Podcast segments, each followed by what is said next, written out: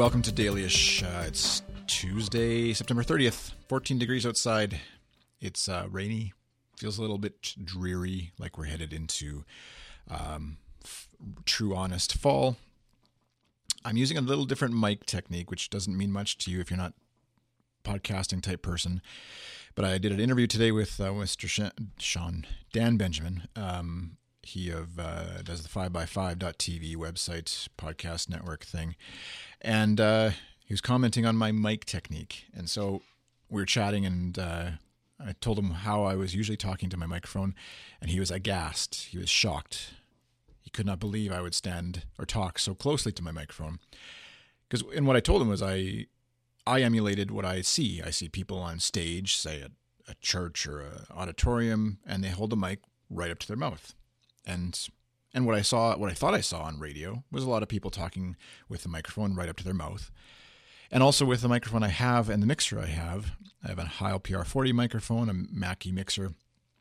There's um, the Mackie is not very well. It's it has a decent gain control, but the Heil PR40 needs a lot of gain, and uh, which is good because usually you would put a compressor in front of it and give it some juice that way. I don't have that yet. Um, but um, so, anyways, I would always talk right up into the microphone because it just seemed like what you're supposed to do. But uh, we're just I was just doing some tests and chatting back and forth with him after we recorded, and uh, so I thought I'd just try this out. So instead of being like right up, which is gonna be really loud, right up here, uh, I'm back here which is about uh, four inches or so away from the microphone. It feels really weird because there's a huge gap here. It feels like I'm just sort of shouting into the room. Um, and I have to be conscious, way more conscious of the fact that I'm talking into the microphone in the direction of the microphone, not just talking, you know, up over here or whatever. Um, and so it feels, it still feels odd.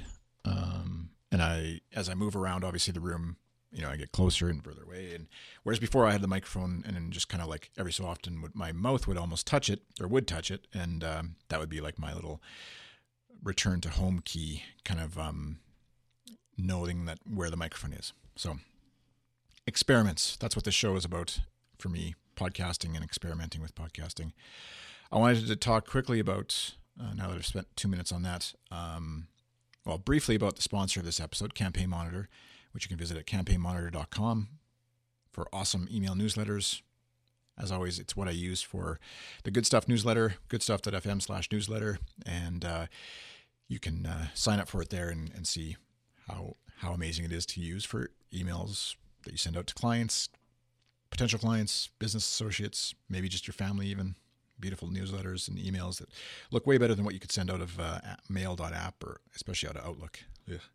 Um, but uh, what I wanted to touch base or touch on a little bit today was just the idea of what do I do? And I I was talking with Sue, my wife, the other day, and about some stuff, and I was getting frustrated that somebody wouldn't have thought of me to do this thing for them. And she's saying, like, they don't know you as that. They don't know that that's part of what you do. They think you're an IT guy who just happens to also build websites. So I thought, especially in the interest of either uh, friends, family, and especially Saskatoon connections here, so you can as I rustle my shirt around now, you can hear all that way more because the gain's really high. Move my feet around, etc. Um, anyways, what I do, I build websites for people, for businesses and friends and stuff who need a website. That's definitely one thing I do. I don't, what I don't do is I don't fix computers. I don't run network cables. I don't do all that kind of stuff. I don't, uh, what, troubleshoot your email inbox stuff. I'll give you advice and consulting on some of that. That's fun. I like helping sort of with workflow and practices for managing email, but I'm not going to fix your POP3 IMAP doohickey things. I understand how to do all that. I do it all the time for myself um, and for, um, yeah, and have in previous lives done that for people, but I don't have any interest in doing that as a paid responsibility for my business. I do well, like Campaign Monitor. I do email newsletters. I help people put together that template and then also send it out, what kind of content to put in there, um, sort of handling a lot of the communication stuff for a business. That would be something else that I would do.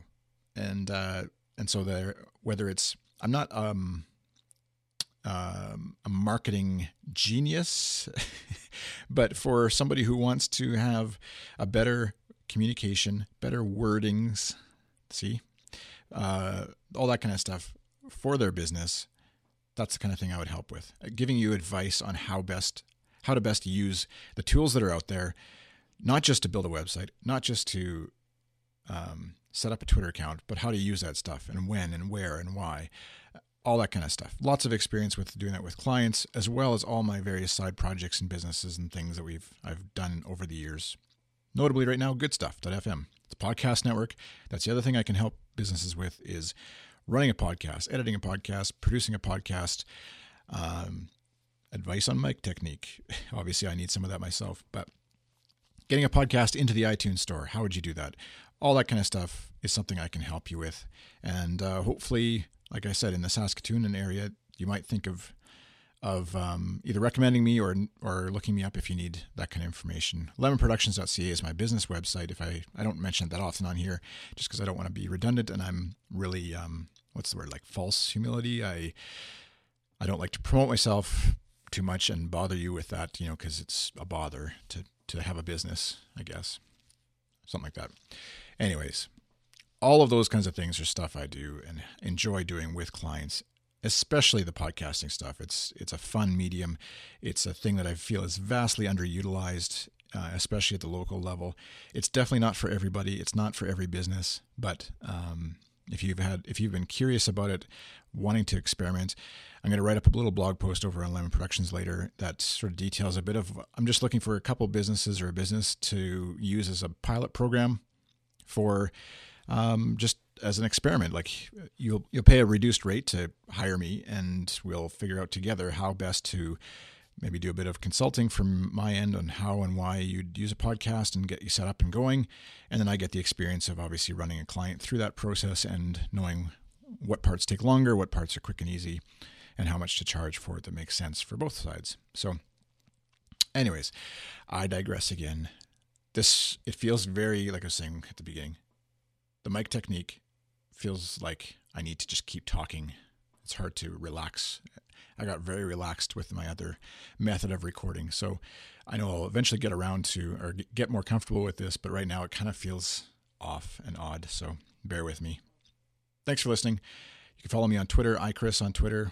Good stuff underscore FM is the good stuff account to follow for news about sh- podcasts, shows, and episodes being released. And uh, Lemon Production CA is the business account that I use infrequently. So it won't be that noisy in your Twitter feed, but uh, that's my business. And now it's your business. Thanks for listening. Bye.